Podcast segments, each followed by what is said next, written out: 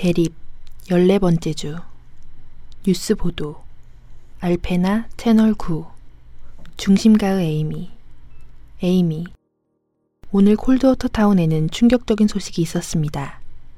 10대인 켈리 포데스토가 천국에 있는 절친한 친구에게 전화를 받았다고 주장했죠.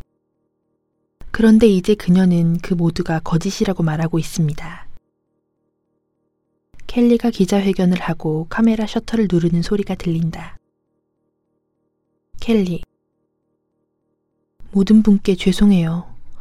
그냥 친구가 정말 그리웠을 뿐이에요. 기자들이 큰 소리로 질문한다. 기자, 왜 그랬죠? 켈리, 모르겠어요. 기분이 들떠서 그랬나 봐요. 다른 사람들도 전화를 받고 있었고요. 고함 소리가 더 많이 터져 나온다. 기자, 켈리, 그냥 관심을 받기 위해서였나요? 켈리, 울면서 정말 죄송해요. 브리터니에 있는 가족에게 정말 죄송해요. 중심가의 에이미, 에이미, 지난달 주민총회에서 천국의 전화를 받았다고 주장했던 사람이 아직 여섯 명이나 있습니다. 지금까지는 그들 가운데 어느 누구도 주장을 번복하지 않았는데요. 에디 도켄스와 제이 제임스는 포데스토를 안타까워하고 있습니다. 도켄스와 제임스의 얼굴. 도켄스. 그녀는 청소년입니다. 나쁜 의도는 없었을 겁니다. 제임스. 그런다고 우리에게 일어난 일에 변화는 없습니다. 하비스트 오브 호프 침례교회 앞에 에이미. 에이미. 어제 켈리는 미국 전역에 방송되는 토크쇼에 사전 인터뷰를 하고 나서 부모님에게 사실을 털어놓았습니다. 그녀의 부모님은 모두에게 고백해야 한다고 설득했습니다. 이제 일부 사람들은 그럴 줄 알았다고 말하고 있습니다. 시위자들의 얼굴. 시위자 1. 아니요, 우리는 놀라지 않았어요. 전부 사기라고 했잖아요. 시위자 2. 그들에게는 증거가 없어요. 장담하건대 다른 사람들도 다음 주면 모두 가짜라고 인정할 거예요. 에이미. 하지만 지금까지 그 사람들은 자신의 주장을 고수하고 있는데요. 캐서린의 모습. 캐서린. 신의 사랑에는 거짓된 것이 없어요. 만일 우리가 모두에게 그것을 보여야 한다면 보여주겠어요. 에이미가 중심가를 걷는다. 에이미. 캐서린 옐리는 죽은 언니와의 통화를 방송으로 공개할 의향이 있다고 했습니다. 저희가 계속 단독으로 보도할 예정입니다. 에이미가 카메라를 들여다본다. 콜드워터에서 나인 액션 뉴스의 에이미 팬입니다. 제프 제이커비는 비서에게 손님들을 위한 물과 간식을 내오라고 했다. 그는 어떤 방법으로든 그들을 안심시켜야 했다. 자, 들어보세요. 이 일이 우리의 허점을 찔렀습니다. 그는 회의 테이블에 모인 사람들의 얼굴을 훑어보았다. 기념품 가게를 하는 네 남자, TV쇼의 프로듀서 3명, 사과주 공장 밖에서 텐트와 야영 장비를 파는 두 사람, 종교용품 유통회사에서 나온 세 여자, 삼성에서 나온 남자가 있었다. 안심하세요. 제프가 계속 말했다. 모두 괜찮음, 괜찮지 않습니다. 곱슬곱슬한 머리카락에 검은 터틀넥을 입은 프로듀서 랜스가 쏘아붙였다. 괜찮지 않을 가능성이 있죠. 그의 동료인 클린트가 덧붙였다. 하지만 켈리는 10대입니다. 제프가 말했다. 10대들은 한심한 짓을 하죠. 위험 요인이 됐습니다. 랜스가 말했다. 맞아요. 삼성 중역인 테리가 말했다. 그 모든 것에 의구심이 들게 했죠. 10대 한 명이요? 제프가 말했다. 아직 다른 사람들이 있습니다. 광고판 주문을 보류하는 편이 낫겠습니다. 이 일이 어떻게 전개되는지 보고 싶어요. 제프가 아랫입술을 깨물었다. 삼성은 콜드워터에서 8개의 광고판을 대여했다. 제프가 터무니없이 높은 가격으로 성사시킨 공식적인 후원 사업의 일부였다. 그런데 그들이 철수한다고? 그는 지켜내야 했다. 그가 숨을 내쉬었다. 너무 화가 나서 켈리 포데스토에게 소리라도 지르고 싶은 지경이었다. 뭐 좀 물어봅시다. 그가 가장 프로다운 미소를 지으며 말했다. 나머지 사람들도 모두 가짜라고 생각하십니까? 그들은 애가 아니에요. 그들은 사회적 평판을 지켜야 하는 입장이라고요. 에넷이 바로하는 치과 의사예요. 그는 자기 환자들을 위태롭게 하지 않을 겁니다. 테스 레퍼티는 어린이집을 해요. 도린 셀러스는 우리 경찰서장의 부인이었고요. 나는 켈리는 상관없는 건이라고 믿습니다. 손님들은 조용했다. 몇 사람은 손가락으로 테이블을 두드렸다. 살려내기 힘들겠어요. 린스가 말했다. 너무 알려졌어요. 클린트가 말했다. 나쁘게 알려진 건 아니잖아요. 제프가 말했다. 그건 영화 스타들에게나 해당되는 이야기예요. 그들은 나쁘게 알려지지 않으면 문제가 되지 않죠. 뉴스에는 해당하지 않아요. 휴대전화 판매도 마찬가지예요. 테리가 덧붙였다. 제프가 이를 갈았다. 생각하자, 생각하자. 자, 여러분의 마음을 편하게 해드리죠. 나는 타운장입니다. 내게 뭘 원하십니까? 솔직하게요? 랜스가 방안을 둘러보았다. 그들은 천국과 이야기했다고 말하는데 증거가 필요해요. 다른 사람들이 고개를 끄덕였다. 제프도 그들과 함께 고개를 끄덕였다. 그에게 캐서린 옐린이 떠올랐다. 작은 타운의 방에 깃든 고요는 도시의 방에 깃든 고요와 다르다. 도시에서는 창문을 열면 고요가 사라지기 때문이다. 작은 타운에서는 새소리를 제외하면 아니든 바뀌든 별 차이가 없다. 콜드워터에서 워런 목사는 항상 그런 분위기를 즐겼다. 하지만 오늘 그는 자신의 방에서 결코 들어본 적이 없는 뭔가에 놀라 아침잠에서 깨어났다. 사람들이 창문 밖에서 소리를 지르고 있었다. 서로 대립하는 집단이 교회 앞에서 맞서고 있었다. 켈리 포데스토의 고백에 동요한 것이 분명했다. 처음에 그들은 팻말을 들고 서서 서로를 노려보았다. 그러다가 구호를 외치고 결국 누군가 뭔가를 외치고 누군가 되받아쳤다.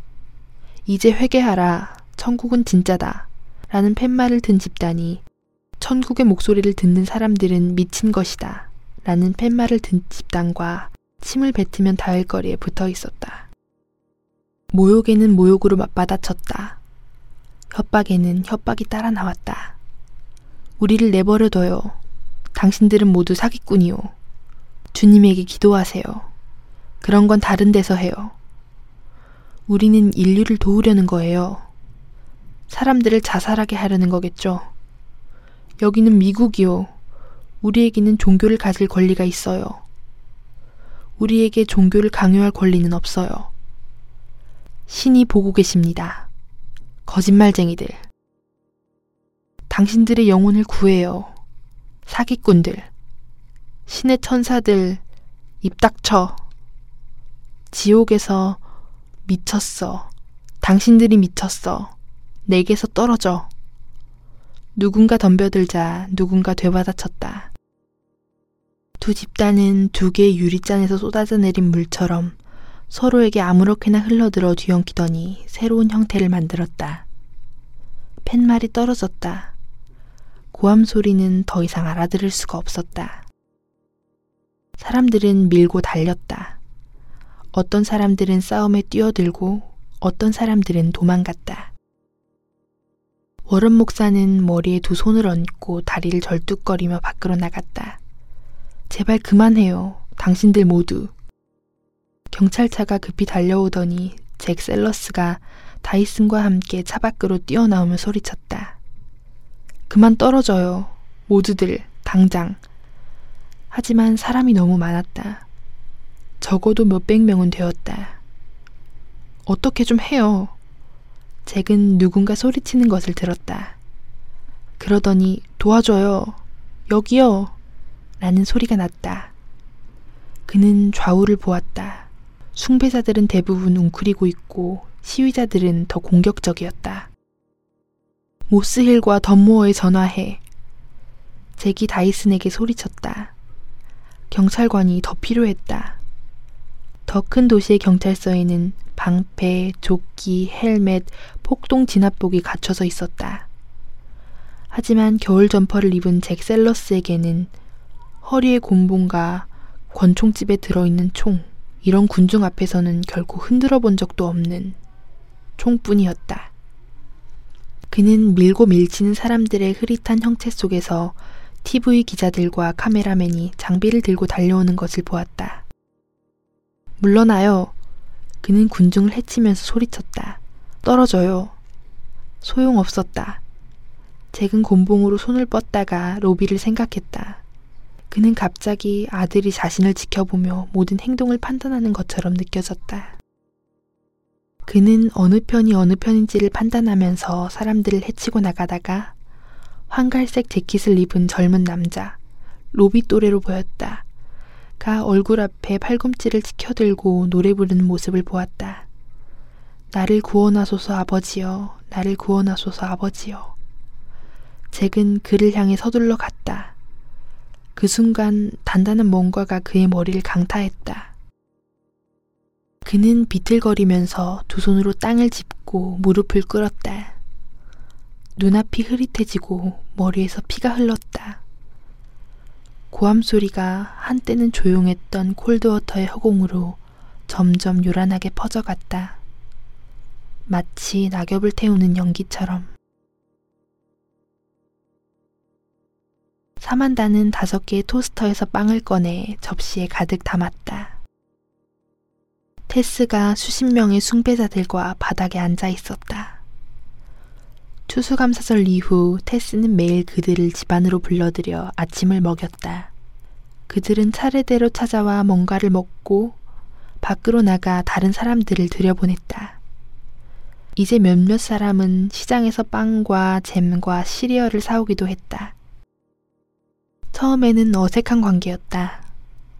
테스는 낡은 스웨터와 청바지를 입고 있었지만 사람들은 그녀를 축복받고 선택받은 사람으로 여겼다.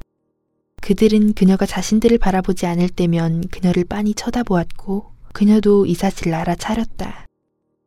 하지만 그들이 진짜 관심을 갖는 것은 테스의 통화였다. 그녀의 어머니가 해준 이야기를 들려주자 그들은 몰입했다. 그렇게 열심히 오랫동안 일하지 마, 테스. 왜요, 엄마? 신의 창조를 찬미할 시간이 있어야지. 천국에서도 시간이 흘러요? 시간은 사람이 만든 거야. 우리는 해와 달 위에 있어. 빛은 있어요? 항상 있지. 하지만 내가 생각하는 그런 빛이 아니야. 무슨 소리예요? 어린 시절이 기억나니, 테스? 내가 집에 있을 때, 넌 어둠이 무서웠니? 아니요. 엄마가 나를 지켜줄 걸 알았으니까요. 천국도 같은 느낌이야. 두려움이 없어. 어둠도 없어. 내가 사랑받는다는 것을 알면 그것이 빛이란다. 숭배자들은 테스의 말에 고개를 떨궜다. 그들은 미소를 지으며 서로의 손을 잡았다.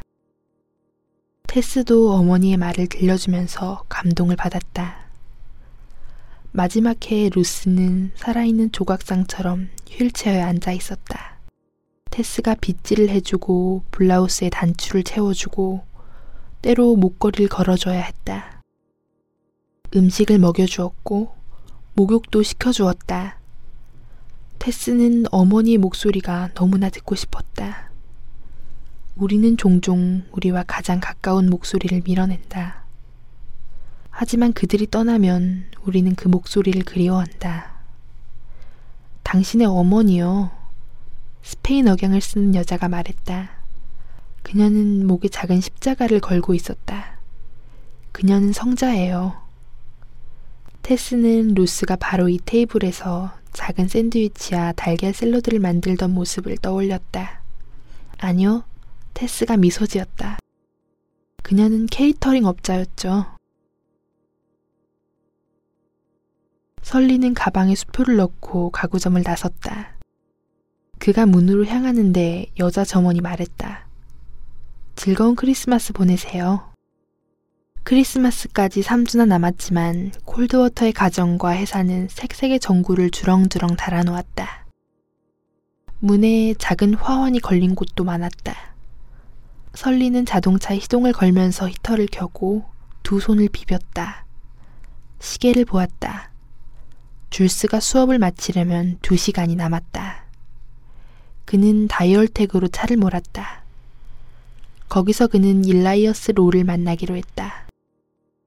그는 지난주 일라이어스가 찾아왔던 밤을 회상했다. 설리는 그에게 술을 주고 식탁에 함께 앉았다. 몇 주 만에 돌아왔습니다. 일라이어스가 말했다. 그는 자신과 만나려는 온갖 미치광이들을 피해 미시간 북부의 오두막에서 머물렀다. 그는 형의 가족과 추수감사절을 함께 보내기 위해 돌아왔다. 하지만 그는 타운, 자동차들, 밴들, 야영객들, 군중, 이 알아보기 힘들 만큼 변한 것을 보고 다시 떠나기 전에 설리를 만나야겠다고 느꼈다. 당신이 내 트럭으로 달려왔던 날을 계속 생각했어요. 입을 계속 다물어야 하는지 고민도 했고요. 어쨌든 당신 아들을 힘들게 했다면 미안합니다. 설리는 줄수의 방을 흘낏 보았다. 그는 일라이어스에게 아이의 베개 밑에 있는 플라스틱 전화기를 보여줄까 생각했다. 대신 그는 왜 떠났어요? 라고 물었다.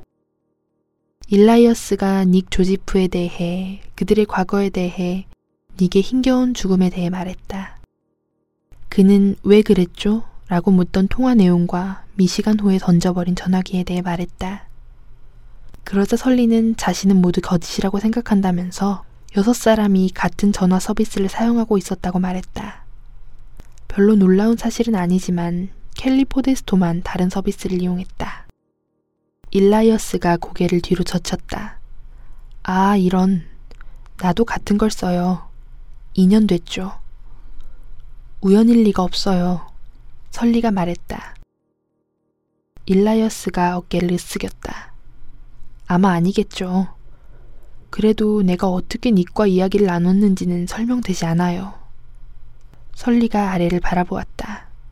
그것이 문제였다. 하지만 그 후로는 연락이 없잖아요. 그렇죠? 전화가 없거든요. 뭔가 해볼래요? 이것이 진짜인지 가짜인지 증명하기 위해서? 일라이어스가 고개를 흔들었다. 미안해요. 싫습니다. 어떤 강력한 마법에 얽혀드는 느낌이었거든요. 솔직히 정말 무서웠어요. 설리가 두 손으로 머리를 쓸며 실망감을 감추려 했다. 사람들은 천국과의 통화에 홀리거나 두려워한다. 왜 아무도 폭로하고 싶어 하지 않는 걸까? 일라이어스가 설리의 어깨 너머를 바라보았다. 설리가 고개를 돌리자 줄스가 눈을 비비며 문간에 서 있었다. 아빠? 소년이 문틀에 기대더니 턱을 가슴에 댔다. 무슨 일이야? 배가 아파. 설리가 다가가 아이를 안더니 침대로 다시 데려갔다. 그는 몇 분 동안 곁에 앉아 아이가 잠들 때까지 머리를 쓰다듬었다. 그가 다시 돌아오자 일라이어스는 커다란 두 손을 움켜잡고 이마를 대고 있었다. 저 애가 엄마를 그리워하는 거죠? 너무나요. 이 일이 거짓말이라고 생각해요? 분명히 그럴 거예요. 일라이어스가 한숨을 쉬었다. 내가 뭘 하길 바라는 거죠? 설리는 미소를 띄었다. 새로 전화를 개통하세요. 에이미는 고속도로 주유소로 들어가 공기펌프 옆에 차를 멈췄다. 시동은 끄지 않았다. 필이 차에서 내리더니 잠에서 깨어난 곰처럼 기지개를 켰다. 와, 추운데? 기지개를 켜던 그가 격렬하게 팔꿈치를 문질렀다. 커피 마실 거야? 네. 크림은? 블랙으로요. 그가 달려갔다. 에이미는 지난 두 달 동안 자신이 뿌리박고 있던 콜드워터로 피를 데려가고 있었다. 그가 고집을 부렸다. 그는 캐서린 옐린이 통화하는 장면을 방송할 때는 자신이 직접 감독해야 한다고 느꼈다. 에이미는 상관하지 않았다. 사실 그녀는 필히 함께라서 기뻤다. 그는 그녀가 이 작고 후미진 타운에 머물면서 방송국을 위해 캐서린의 비위를 맞추는 등 얼마나 많은 일을 하는지 보게 될 것이다. 캐서린이 곧 방송될 전국 TV 토크쇼에 나가지 않는 것은 오직 에이미 때문이었다. 캐서린이 언니와의 통화를 나인 액션 뉴스를 통해 처음 방송하는 것도 오직 에이미 때문이었다. 필은 이번 여행에서 그 사실을 알게 될 것이다. 콜드워터 현상은 에이미가 주말 뉴스를 탈출하는 티켓이 되어줄 것이다. 이미 에이미는 평일인 월요일에서 금요일 방송에 그 어떤 기자보다 많이 출연하고 있었다. 그들은 농담 삼아 그녀를 콜드워터 에이미라고 불렀다. 그녀가 약혼자인 리기에게 전화했다. 여보세요? 나야. 에이미가 말했다. 아, 그래. 그의 목소리에 짜증이 배어 있었다. 알렉산더 벨은 전화를 만들었을지 모르지만 전화가 관계에 미치는 기이한 효과는 결코 경험하지 못했을 것이다. 평생의 사랑인 메이벌은 귀가 들리지 않아 결코 전화를 하지 않았으므로 벨은 그녀의 목소리가 생기를 잃어버린 채 따분하고 무심해지는 것을 결코 듣지 못했을 것이다. 사랑하는 사람을 보지 못하고 그 목소리만 들으면서 그의 실망감을 하나의 질문으로 잡아내려 하지도 않았을 것이다. 바로 왜 그래? 라는 질문. 에이미는 몇 주일 동안 콜드워터에 머물면서 취재 내용을 방송국에 보내고 나서 릭에게 전화를 걸어 그렇게 물었다. 그는 점점 짜증을 냈고 마음을 닫았다. 지난밤에 모처럼 자신의 아파트로 돌아간 그녀는 그 이유를 알아냈다. 이런 걸 원해? 릭의 목소리가 싸움이라도 하려는 듯 높아졌다. 무슨 소리야? 사람들에게서 기이한 이야기를 짜내는 거? 그건 뉴스야, 릭. 내 직업이고. 그건 강박이야. 넌 저기서 자.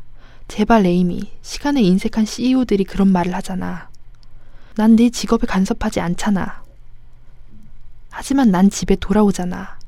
기꺼이 다른 이야기도 하고. 넌 콜드워터 이야기만 해. 캐서린이 무슨 말을 했는지, ABC가 무엇을 했는지, 신문에 무엇이 실렸는지, 내가 어떻게 그들을 이길 건지, 카메라맨이 얼마나 필요한지. 에이미, 내가 무슨 이야기를 하는지 들리지 않아? 미안해. 원래 이 일이 그래. 알겠어? 성공하는 사람들은 모두 자신을 궤도에 올려줄 이야기를 하나씩 가지고 있어. 릭이 입을 반쯤 벌리고 고개를 흔들었다. 너 자신에게 귀를 기울여봐. 궤도에 올려? 무슨 궤도? 빌어먹을 궤도는 없어. 넌 한 번도 너와 나에 대해 이야기하지 않았어. 우리는 결혼할 거잖아. 그 궤도는 어때? 내가 어떡하길 바라니? 에이미가 분노로 얼굴을 굳히며 쏘아붙였다. 질문이라기보다 협박이었다.